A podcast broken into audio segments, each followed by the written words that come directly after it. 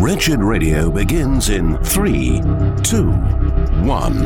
God gave me a Ferrari because I am a Ferrari. You're a Ferrari too. When God made you, He had all the options put on. You are fully loaded and totally equipped. So do this with me. Where did we ever come up with the style of preaching we have today? There is some entertaining preaching, but not convicting preaching, and the legacy has been tragic. It's time for Wretched Radio with Todd Friel.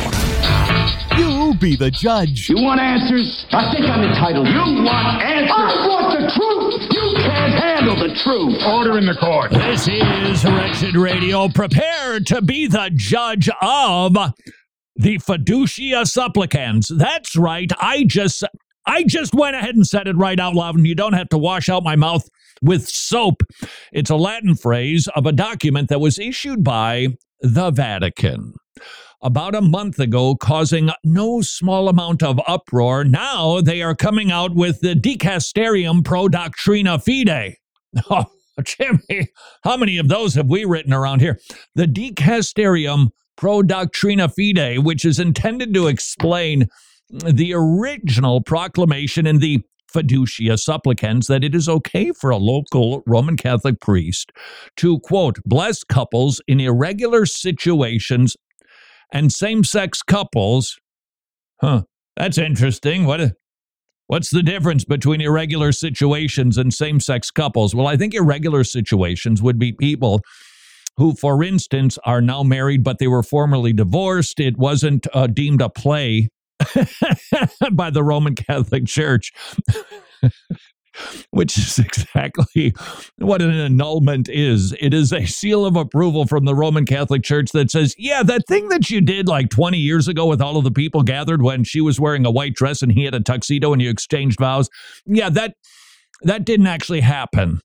And they were they were merely cohabitating for 20 years. Therefore, you can get remarried. Well, if you didn't get yourself one of them, their annulments, you're in an irregular situation, and same sex couples can be blessed without officially validating their status or changing in any way the church's perennial teaching on marriage. That is a that is a rather uh, tricky line to try to navigate mm, because it would be like saying somebody who is fill in the blank with a different sin. What it it just doesn't matter. We'll use an extreme one, murder. Somebody who's a murderer and continues to murder it's okay that you bless them without actually validating their behavior. I uh, don't know how that can be done exactly, but the Roman Catholic Church gave it a go, and one wonders what were they really after here? Were they really trying to simply be ministerial?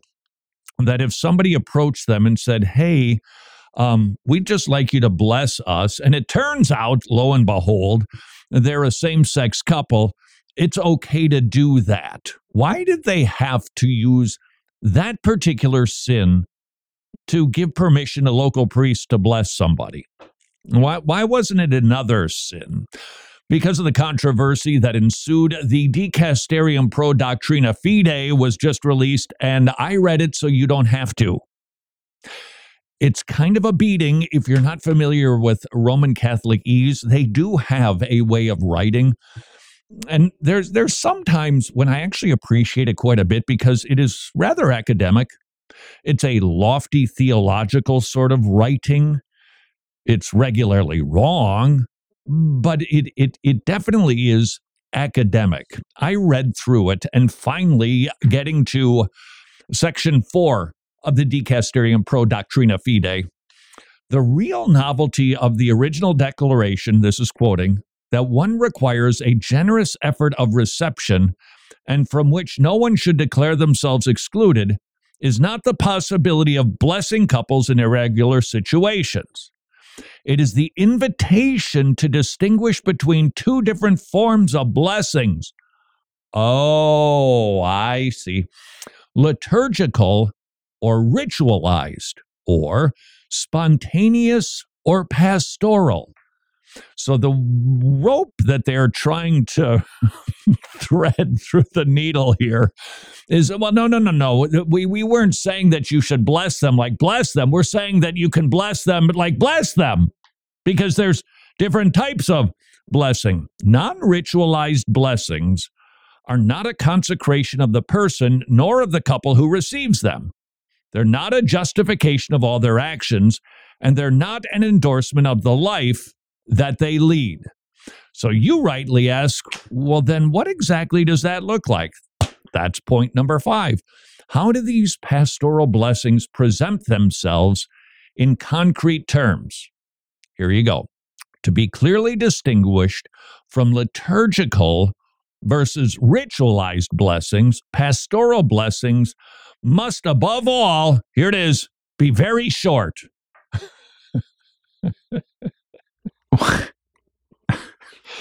like 10 to 15 seconds. Can't be longer than 15 seconds because otherwise it becomes a different type of blessing. These are blessings lasting a few seconds without an approved ritual and without a book of blessings. Ah, so it's spontaneous, not liturgical. If two people approach together to seek the blessing, one simply asks the Lord for peace, health, and other good things for these two people who request it. here's here's here's why this is a mess because they do it with the two people coming to them and they they're they're they're lacking clarity here now imagine just for a second okay jimmy pretend for a moment you're a pastor Okay. and a same-sex couple comes to you and says we'd like you to bless us Okay. what, what would you do What? Oh, um. So, um. Hmm. They'd start asking some questions yeah, yeah. So if they're gonna, if they're gonna, if if they immediate, I don't know how to answer that question, Todd. What kind of what kind of blessing do you? Because you're tempted. I understand why you're kind of kind of like uh, because well, of course we'd like to bless people. That that's fine, but there can be some presentations where it signals something that that is not biblical. And I think this would be one of those scenarios. If somebody who was struggling with same sex attraction said, Would you bless me? We'd probably ask some questions. Well, what is your attitude about this sin? Uh, wh- what is your attitude about Jesus? Uh, let me let me hear your testimony because what I don't want to do is bless you and give you the impression that the Bible and Jesus Christ are okay with your lifestyle. But if the individual said, oh, I, I, I hate my sin, I don't want to do it, I'm going through this really tough time, would you bless me? Well, I, don't think most Protestant ministers would have a problem with that. But the Roman Catholic Church doesn't give any of that clarity, which is precisely the issue. The ambiguity of it, which is obvious because they released a six page explanation of what they originally meant to say. You, clearly is ambiguous by design. So now, Jimmy, here is how you go about the business of blessing somebody without blessing somebody. Okay. Quote Let us imagine that among a large number making a pilgrimage, a couple of divorced people, now in a new union, says to the priest, Please give us a blessing. We cannot find work. He is very ill. We do not have a home, and life is becoming very difficult. May God help us. You see, this this is this is exactly the opposite of what a minister should do. It it it's it it it wouldn't be about their work situation, whether they have a job or not. Get that when somebody is living in an unrepentant lifestyle of sin, that's the issue. And to overlook that issue just for the sake of being pastoral and giving a blessing, I don't think is to be pastoral at all. So here it is. In this case, the priest can recite a simple prayer like this quote, Lord, look at these children of yours. Well, now, see, that's a problem right there. If somebody is struggling and they want out of that lifestyle, that's that's excellent. What this says is that these children of yours in an irregular situation, in other words, in a sinful configuration, you're calling them children?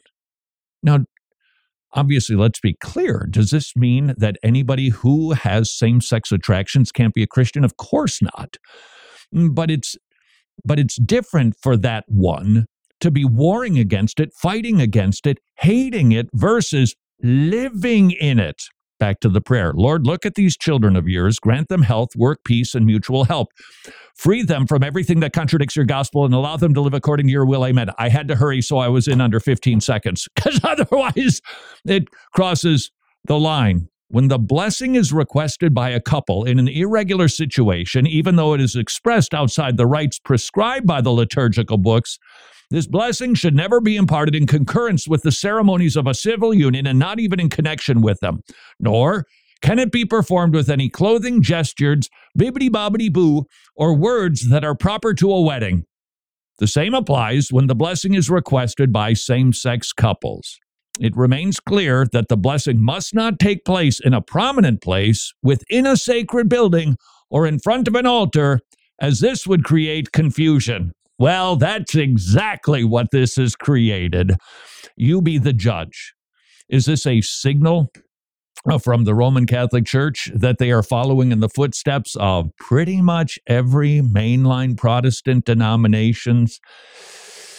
Time will tell. Time will tell. But considering the massive pressure of our fallen world, don't be surprised when it happens.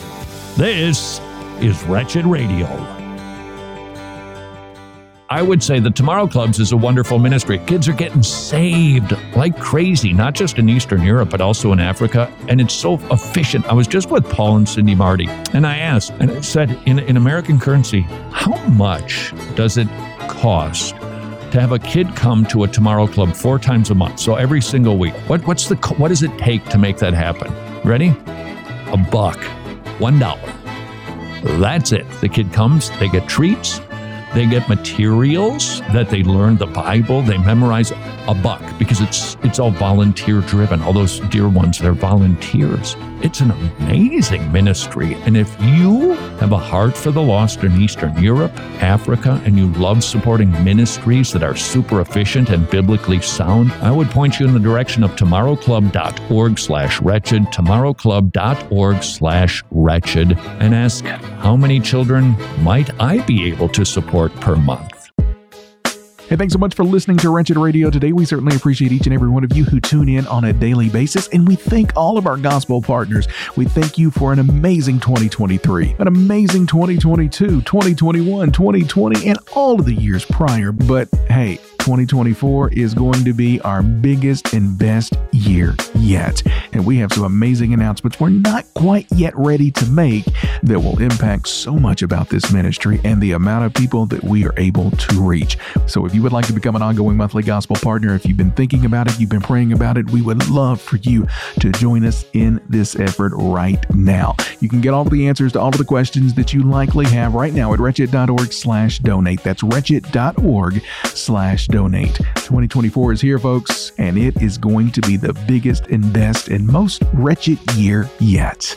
Wretched, amazing grace, amazing gospel.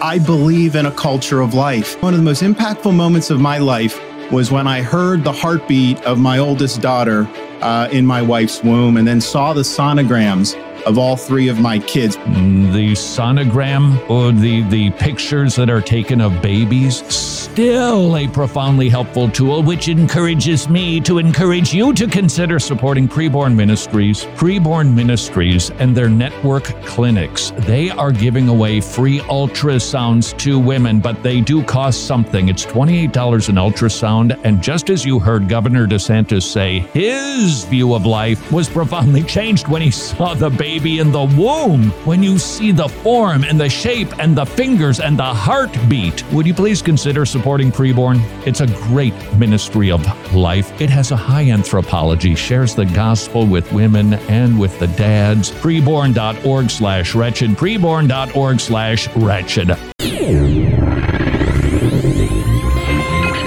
Important dates in Christian history. 1910 to 1915. The fundamentals are published and demonstrate the great divide in American Christianity, known as the modernist fundamentalist controversy. Fundamentalists began to set themselves apart from society as a witness for Christ. This is Wretched Radio with Todd Friel. Hmm. One wonders where Dr. John MacArthur stands on the office of the Roman Catholic papacy. Not. I, I think probably the papacy is the biggest hoax ever foisted upon the world in the name of Christianity. Hmm, one scratches his head. This is Wretched Radio. If and you ever want to see Dr. John MacArthur exercised, uh, not exercising like, you know, running around a track, but rather agitated, bring up the subject of the office of the papacy, and he gets downright indignant, aka righteously angry. This is an arrogant idolatry. It's an arrogant, arrogant idolatry, a horrible thing. As uh, J.C. Ryle said, a gigantic system of church worship, sacrament worship, Mary worship, saint worship, image worship, relic worship, priest worship, and pope worship. A huge organized idolatry. Jo- Jimmy, you I almost called you Johnny. Jimmy, Yes. do you think anybody calls John MacArthur Johnny? Probably his maybe his wife, his his relatives. I don't know that anybody else does. Are you picking up what he's laying down here? Because it seems a little bit fuzzy. Yeah, I think I got it. Alrighty. It seduces, it's satanic. True church has nothing to do with it, it is Christless. The head of the church, as I said to you a couple of weeks ago when we were going through this to start with, is none other than Christ. Colossians 1:18, he's the head of the body, the church. He's the beginning, the firstborn from the dead, so that he himself will come to have first place in everything. So I was saying this morning, that. diminish Christ and you lift up the ministers. Exalt Christ and the ministers disappear. This is Wretched Radio. Johnny, you sorry. Jimmy, you've had some time to by the way, Jimmy, Uh huh. I can't wait for for mailbag day. Why? I received an email with a question about you. Uh oh. Mr. Friel, the, this question is for Jimmy. How did you get the radio nickname of Handsome Jimmy Hicks? Was it bestowed upon you? Did you select it? Did not. The kids and I listened to some old episodes recently, and in one of them, your your radio name came up. The kids had questions, and we want answers. I've got them. What is it? How did Oh, you want to know now? I thought you wanted to wait for mailbag. Okay, so No, um, I can't wait for mailbag. so uh, it's actually a um, handsome Jimmy was an old professional wrestler.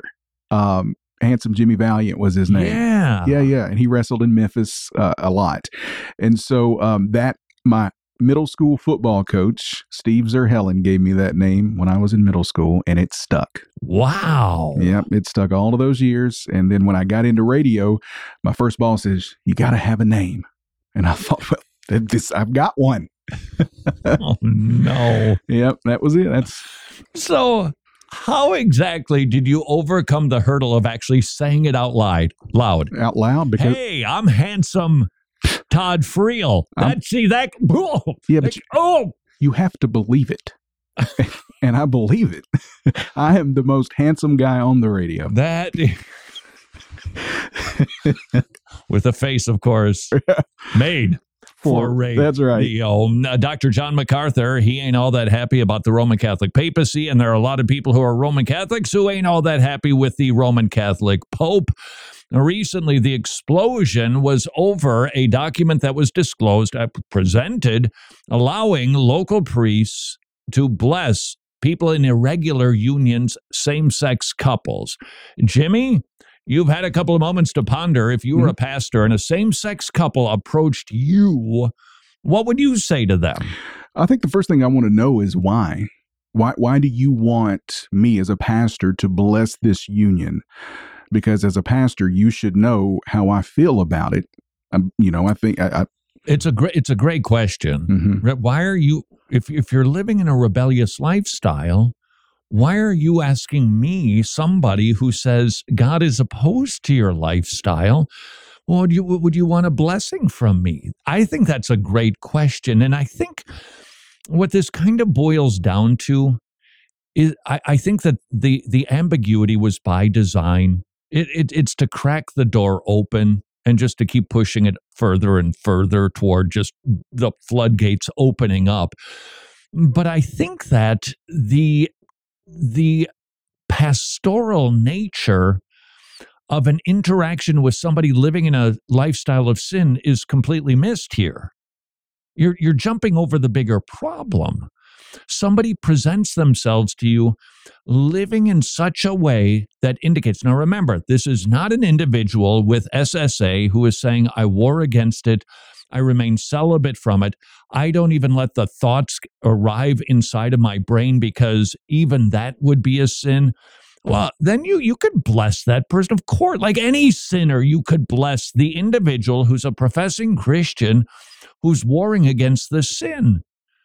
But to just hopscotch over what their actual attitude is about their sin, and if they're living in a lifestyle of sin, is to really overlook Christian concern and what a pastor should be engaging in the status of their soul. It, it, it's like, okay, you're a pastor and you're visiting somebody on death row. They've apparently committed a crime that is so egregious that even our secular government said, "All right, you got to surrender your life. That that's it. You you have forfeited your privilege of living on this planet because of your behavior." And you visit them in the cell. So tell me, are you sorry for what you did? Nope. Hmm. Would you do it again? Absolutely. In fact, I'm even trying to figure out a way to do it again on my way to the chair. Would you bless me? Um, would you, uh, well, see, that would be a problem. now, where this does get a little bit on the funky side, I grant you, is here's a question. If somebody that you were witnessing to asked you for a blessing, would you bless them? And I think the answer is I would with an explanation. You know what? I'm happy to do that. But please note just because I'm asking the true and living God to be kind to you regarding this issue, that doesn't mean that you're in a right relationship with that God. Having said that, may the Lord bless you. I, I, so it doesn't mean that we want to be stingy with blessings, but I think this Roman Catholic fiducia supplicans, whatever it was called, uh, just totally misses the point, overlooks the more important issue sin, unrepentant sin. Not to mention, it is so confusing. So, a number of Roman Catholic bishops, they're squawking, they're complaining. Uh, one of them was in Italy. We've got ourselves a modern day Savonarola. Uh, this fellow, who's a priest in Tuscany, must be a tough gig, called the Pope a Jesuit Freemason linked to world powers, an anti Pope usurper, using his former name, Mr. Bergoglio, to undermine his papal status. Are you familiar with Savonarola? He predated Martin Luther. This was a fellow who was a Roman Catholic priest in Rome who was an eyewitness to what was happening in the Vatican. And he wrote scathingly about the papacy because he saw the brothel that the Vatican had become. I, I, I believe that he wrote something of, I think this was attributed to him, that I'm going to open up the door and a floodgate of filth will come pouring out. Well, for criticizing uh, the uh, Roman Catholic Church, Savonarola was threatened with execution. He recanted, then took back his recantation, and they killed him. This Tuscan priest today has simply been excommunicated. There's a conservative Roman Catholic priest in Texas, maybe Dal- uh, somewhere in Texas. It's not that big of a place. You can find him, where he's been speaking out about the Pope too. Well, he got, if I recall, his punishment was uh, that he was stripped of his apartment that the church was paying for. I don't know if he got excommunicated too. Um, but as has been historically the case, the Roman Catholic Church doesn't take all that kindly to criticism. Ask one Martin Luther. He was hunted down by the Roman Catholic Church. By the way, speaking of Roman Catholics, Chris Christie is a Roman Catholic. I bring this up because I actually think that it is another sign of things to come. Bishop Strickland, Roman Catholic Bishop Strickland, calls Chris Christie's changing gay marriage views a compromise with sin. Chris Christie, running for president, if you didn't know, said, Hey, I used to be opposed to it, but society has changed and we're different now, so I'm okay with it. And whether he's Roman Catholic or not, I think we should anticipate that that's going to be the trend regarding the life issue. I keep hearing what are supposed to be conservative Republicans talking about the life issue in terms of weeks. We got to figure out the weeks. I'm hearing it regularly. That means, uh oh, for babies. And when somebody like Chris Christie, a Roman Catholic, now is changing his views on marriage because uh, he probably believes he doesn't have a chance, which he doesn't, doesn't have a chance of winning unless he changes his views. Unfortunately, I think we can expect more of that. This is Wretched Radio. And it's now time for a Wretched News Break here on Wretched Radio. I'm Jimmy Hicks. We start today with alarming revelations that radical transgender activists are actually steering controversial new WHO guidelines that regard child transitioning. Researchers show nearly half the steering group members pushing puberty blockers and hormones have glaring conflicts of interest. Several run gender clinics profiting from dysphoric kids while lacking scientific credentials themselves, yet they're the ones that are dictating global health policy but it's based on political agenda, not medical ethics. Oh, how par for the course. And up in Canada, a new federal report finds that most citizens actually oppose Justin Trudeau's online censorship bill in the name of combating hate speech. The survey shows nearly 60% recognize the dangers of government policing free expression. Just over half believe big tech already suppresses particular viewpoints, and only a third support expanding definitions of illegal content. And let's pray that the reasonable majority actually speaks up against those who are weaponizing tolerance to control thought. In Europe, campus radicals have banned a pro life student group in Germany citing so called misogynistic activity. University officials excluded the nonviolent anti abortion club for showing graphic visuals and using terms like unborn child. Their crime? Well, it's challenging the progressive orthodoxy that indoctrinates the youth. Just more evidence that mainstream academia prizes ideology over reasoned debate. And speaking of ideological bloat, the University of Michigan, yes, they are now the national football champions, but they also employ an estimated 500 diversity staff, pulling in nearly $30 million annually from actual education. Not just the football team is winning at the University of Michigan, DEI also seems to be profitable.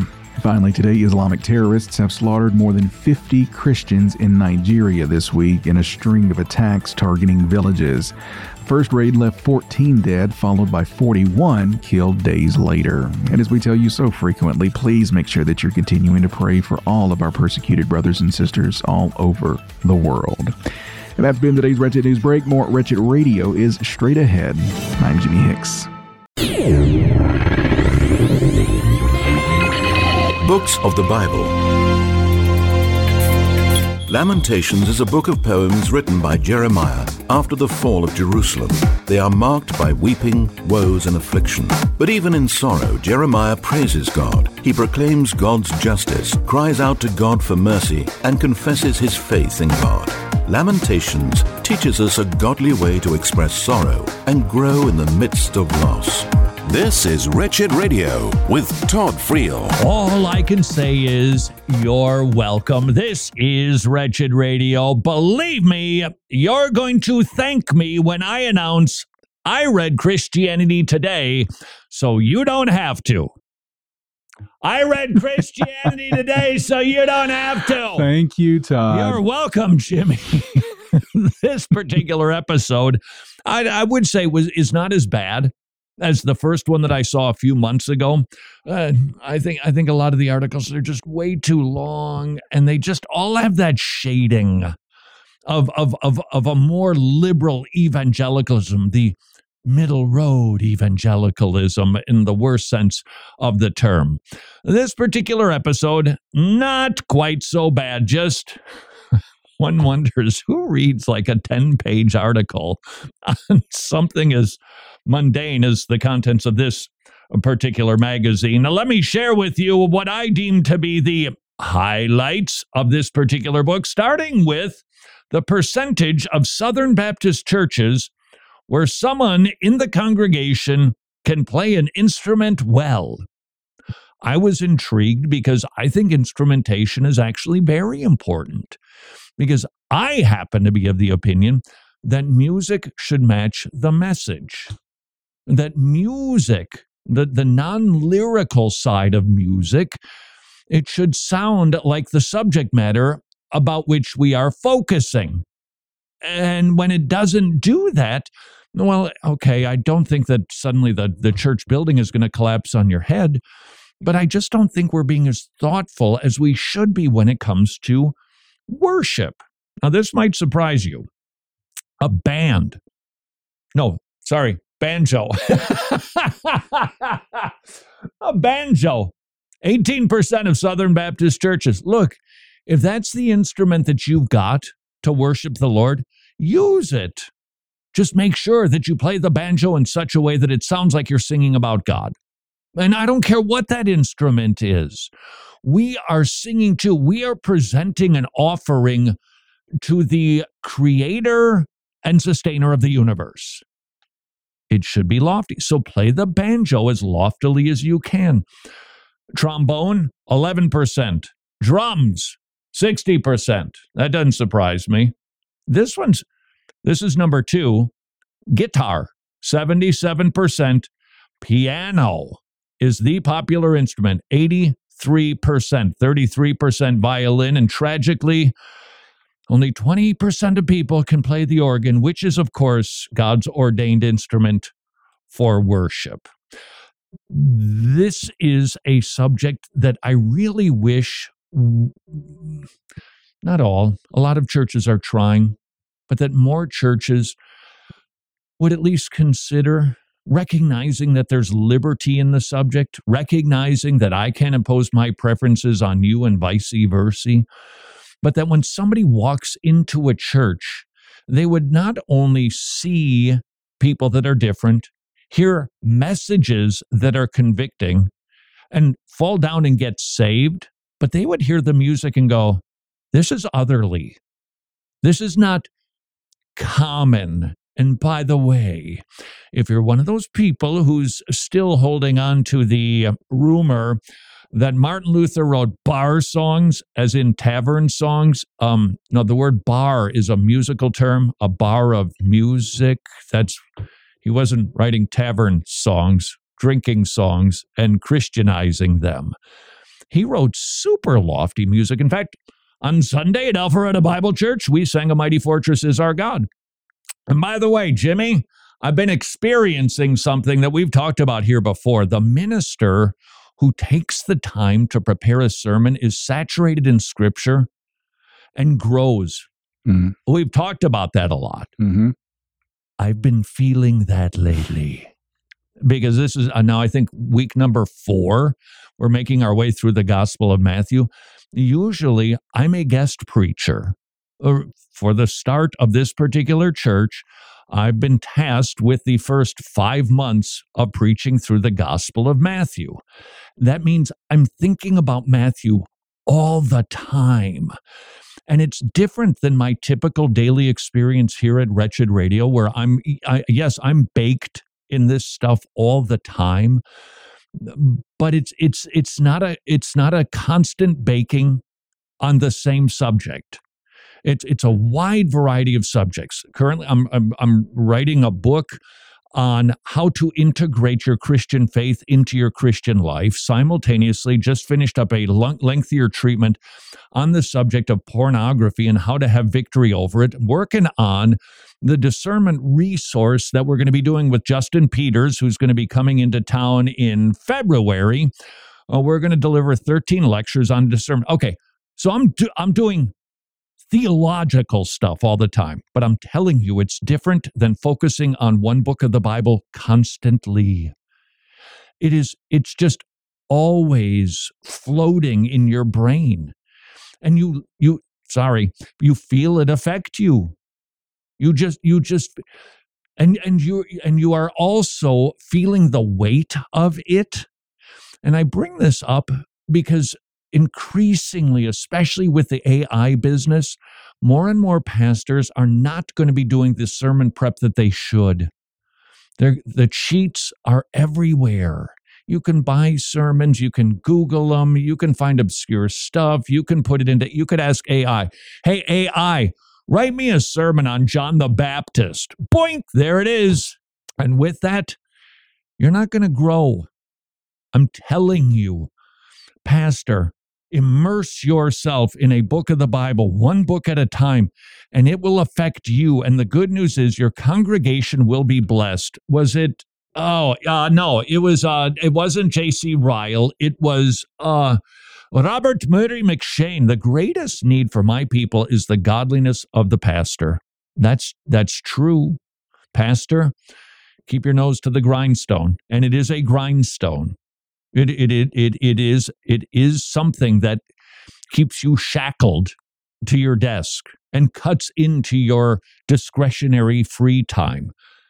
But it's so good for you. By the way, Jimmy, Mm-hmm. did you know that there are hymns about John the Baptist? Really? hmm Go ahead and Google Okay. hymn on John the Baptist and, and see what you discover. Uh, because that's our sermon text for next Sunday the ministry of John the Baptist and what type of a man he was. And that I believe we do well to examine how he went about the business of being simultaneously bold and humble. That ain't no easy concoction to stir together, is it? That you are simultaneously willing to call people to repentance, to speak boldly into institutions that are behaving sinfully and harming people, while simultaneously being humble. John the Baptist was that man. Jimmy, you find the hymns on John the Baptist? I think so. All right, what do you read one read one for. Uh, well, I have a list of go tell you the Baptist what Jesus has done. Okay, give me another one. Uh, the comfort, comfort ye my people. Jesus was prophet of the Lord. Wait, now what do those have to do with John John the Baptist? I don't know. This is comfort, just comfort comfort ye my people. Speak ye to Jerusalem. Uh, uh, that a, uh, yeah. oh, I guess maybe the forerunner might be in there Yeah. somehow. But I've seen actual hymns because well, I'm putting the service together uh, that, that are literally about John the Baptist. Because we used to write hymns that sang about more than, oh, yeah, I'm feeling the flowing. I know where I'm going, and even though it's snowing, you're mowing the lawn for me. Thank you. Thank you very much. Back to Christianity today, almost. Uh, from Billboard magazine, Christian music is missing out on the booming Christmas market. I think I mentioned this in passing a few days ago, but I think it's worth noting that the most popular Christmas song belongs to Mariah Carey. That's right. Mariah Carey. What what is the name of that? Merry Christmas, baby, or All I Want for Christmas is You? Terrific. The top 50, no, 100 holiday tracks. Nothing Christian. Nothing about Jesus. And speaking of worship music from uh, trinityfi.org, the business of church music. Ultimate Guitar reports that almost $600 million is spent annually on audio equipment and instruments for performing church music. what? In six years, Bethel Music. hmm The tip of the spear, the music ministry of Bill Johnson's megachurch Bethel Redding generated $80 million in revenue. Worship music is a cash cow. That's why you see these mega churches promoting it. They, they spend a great deal of effort and money because it makes a great deal of money for them. Hillsong has reportedly sold more than 20 million albums. Don't forget about all the ticket sales. Stephen Furtick has 229 credit listings as a composer and producer. Louie Giglio, 605. T.D. Jakes, 289. It's good to be in the worship music business. This is Wretched Radio. Well, 2024 is a crucial election year. The sanctity of life is at the forefront, and while we do celebrate the overturning of Roe, we cannot ignore the surge of pro choice voices. They are persuasive, but we can and should be more convincing. We have to stand firm, not only in our beliefs, but also in the understanding of the gospel to change hearts and minds. Pro choice advocates rally voters with misleading arguments, and as Christians, it is our duty to counter these narratives with truth and compassion. Remember, this is not only about politics, it's about protecting the lives of the unborn. The debate has shifted to when instead of should, and now it's time to refocus this conversation. Equip your family and your church with Life is Best, a 13 lesson series that's not just powerful, but a call to action. Order your free digital download and streaming version from the Wretched store right now. It's available for free during the month of January. You have until January 31st, and we together can make a difference. So, you aren't convinced of the importance of training godly men to rightly divide the word of truth in churches internationally? Well, then, we'll let Paul Washer convince you. You have to support men who are elder qualified proclaimers of the word. When we support a man coming out of TMAI, we know not only that he is properly trained, but we know that he will still be supervised. Would you please join TMAI, the Masters Academy International, in advancing the good news of the gospel of Jesus Christ through expository preaching in local churches around the globe? Globe. It's a magnificent ministry and it's so important. Please consider partnering with TMAI at wretched.org slash pastor, wretched.org slash pastor. Thank you for supporting Indigenous pastors around the world. Have you ever felt like you're on an emotional roller coaster? It's okay to admit it because we've all been there and some of us are there now. Well, saddle up, buckle up, strap up, whatever it is you prefer. Just tune in to Transform with Dr. Greg Gifford. It's the podcast you quite possibly have been waiting for because it's the place where anxiety, loneliness, depression, and fear come face to face with the Bible. And don't expect Dr. Gifford to just read scripture. No, he wrestles with it and applies it to challenges we all face. Trust me, this podcast, it's a game changer. And it must be for me to say game changer because I loathe that phrase. But that's exactly what Transformed with Dr. Greg Gifford is. It'll help you and it will empower you to help others too. You'll be throwing out biblical wisdom like you're in Solomon's court. New episodes, they drop every Saturday morning at transform.org slash podcast or wherever you usually listen to podcasts. Trust me, you'll be glad you listened. Lexicon. There are many words to help us understand the nature of the Bible. Words like sensus literalis. The Bible is to be read in the literal sense, the way the author and original audience would have understood it. There is no code, no secret meaning to be uncovered. The Bible is plainly written so that all people can know God through its pages. This is Wretched Radio with Todd Friel. A hymn not to, but about John the Baptist. This is Wretched Radio. Jimmy, I did some Googling to discover there are actually a lot of hymns about John the Baptist, starting with John was the prophet of the Lord. John was the prophet of the Lord to go before his face, the herald which the Prince of Peace sent to prepare his ways. Verse 2 Behold the Lamb of God, he cries, that takes our guilt away. I saw the Spirit o'er his head on his baptizing day. Jimmy, Yes. we don't have anything in contemporary music that comes even close to singing about something other than God's warm, ooey gooey love. Nope. That's there are other things to sing about that can help you actually love the Savior. That's the whole point. A hymn should help you to love the Savior. It shouldn't emote you because those things are so fleeting. Was just working on the idea of, of, a, of contemplative Christianity. It has quite a tradition. And obviously, there are some distinctions between the proponents of a contemplative Christianity. But you have the Desert Fathers, uh, the, the Saint Teresa of Avila. These were the mystics that, that would, you know, basically empty their brains to be in communion with God. Eh, basically.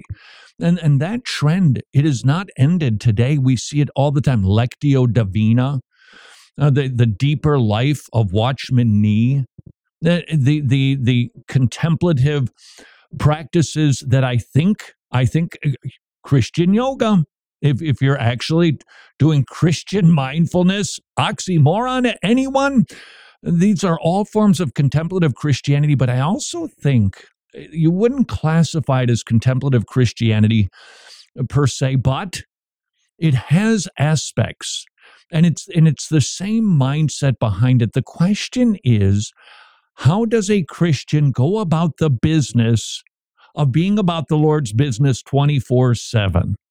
And I think, I think the mistake that so many of these groups have made, whether it's the mystics, whether it's the monastics, whether it's the contemplatives, uh, the Amish, I, I think the mistake is that we try to, we think that in order to be a Christian, you always need to be thinking about the Bible, about the Lord. Now, is there anything better to think about? The answer is no. Does this mean that we should not make the effort to discipline ourselves to be as mindful, sorry for that term, mindful about the Lord as possible? Of course we should be, but that doesn't mean when you are not specifically thinking about God, you're not being a good Christian.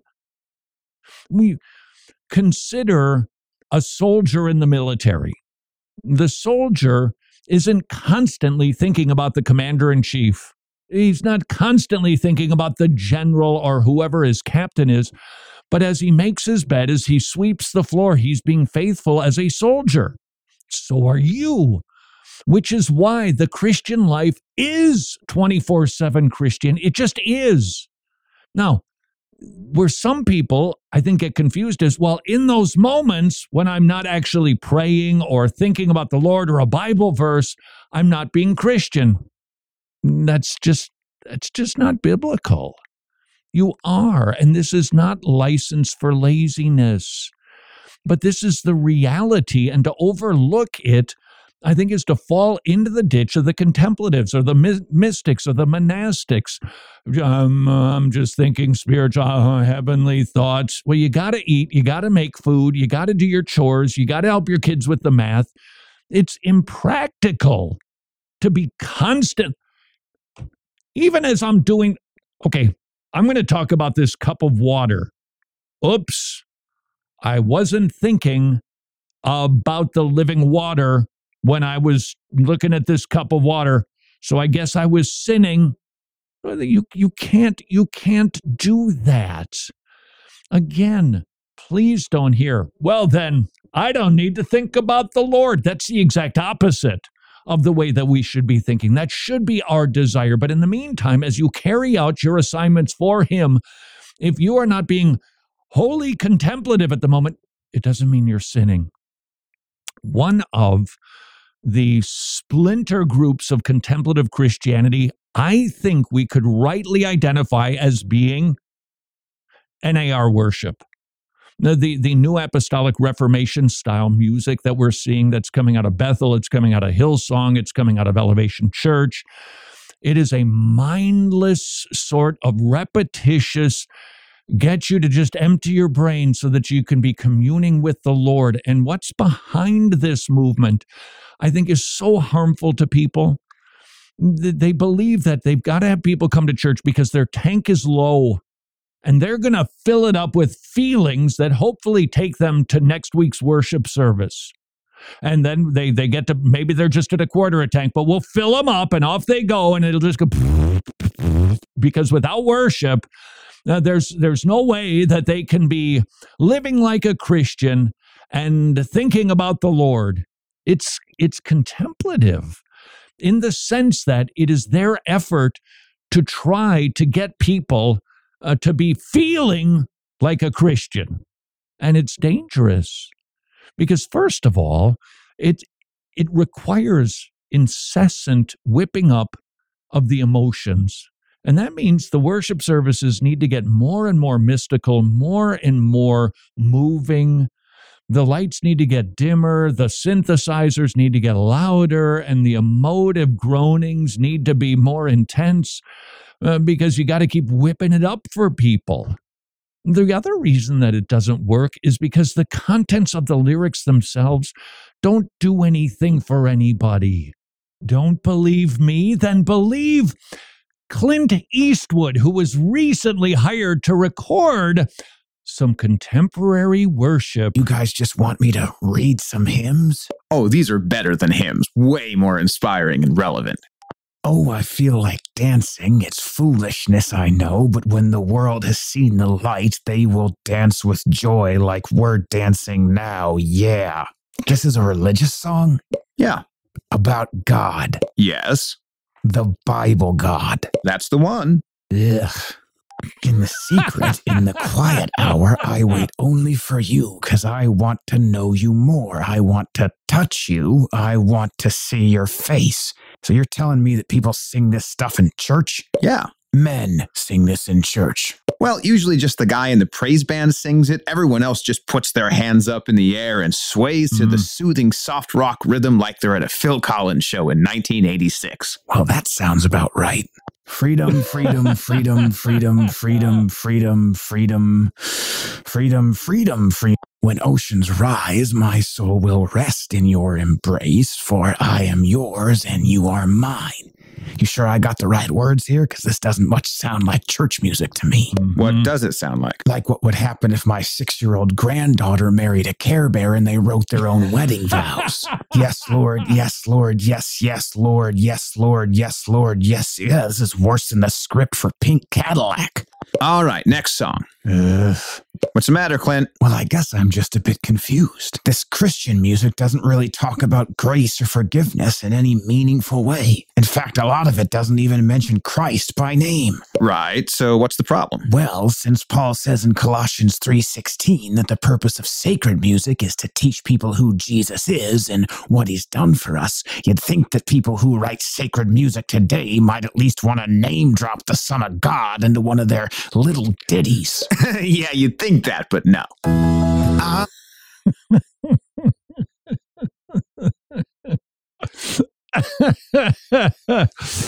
you know, sometimes having Clint Eastwood read lyrics brings about a great deal of clarity and illumination, doesn't it? When Clint Eastwood understands that music about our God should actually be music about our God, we should get that point, shouldn't we? We, we, we think that we're doing somebody a favor by whipping them into a frenzy, and we're absolutely not. Perhaps, maybe, possibly a challenge to all of us. While you don't have to write a hymn about John the Baptist, um, you know, we used to, and they used to actually be pointing toward Jesus, even when we're writing about John the Baptist. Future because it's pretty much the same chord progression.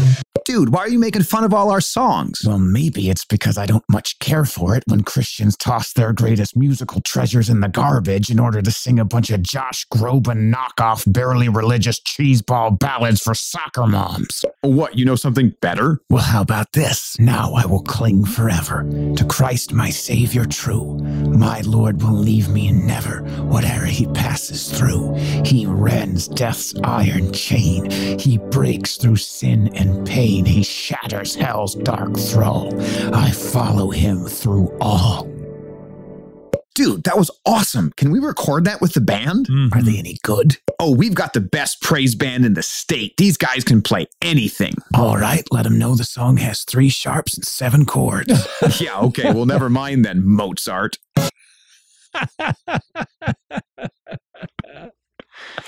Pastor, what music are you picking for your people? Music writer, what type of lyrics are you writing about Jesus? Until tomorrow, go serve your king.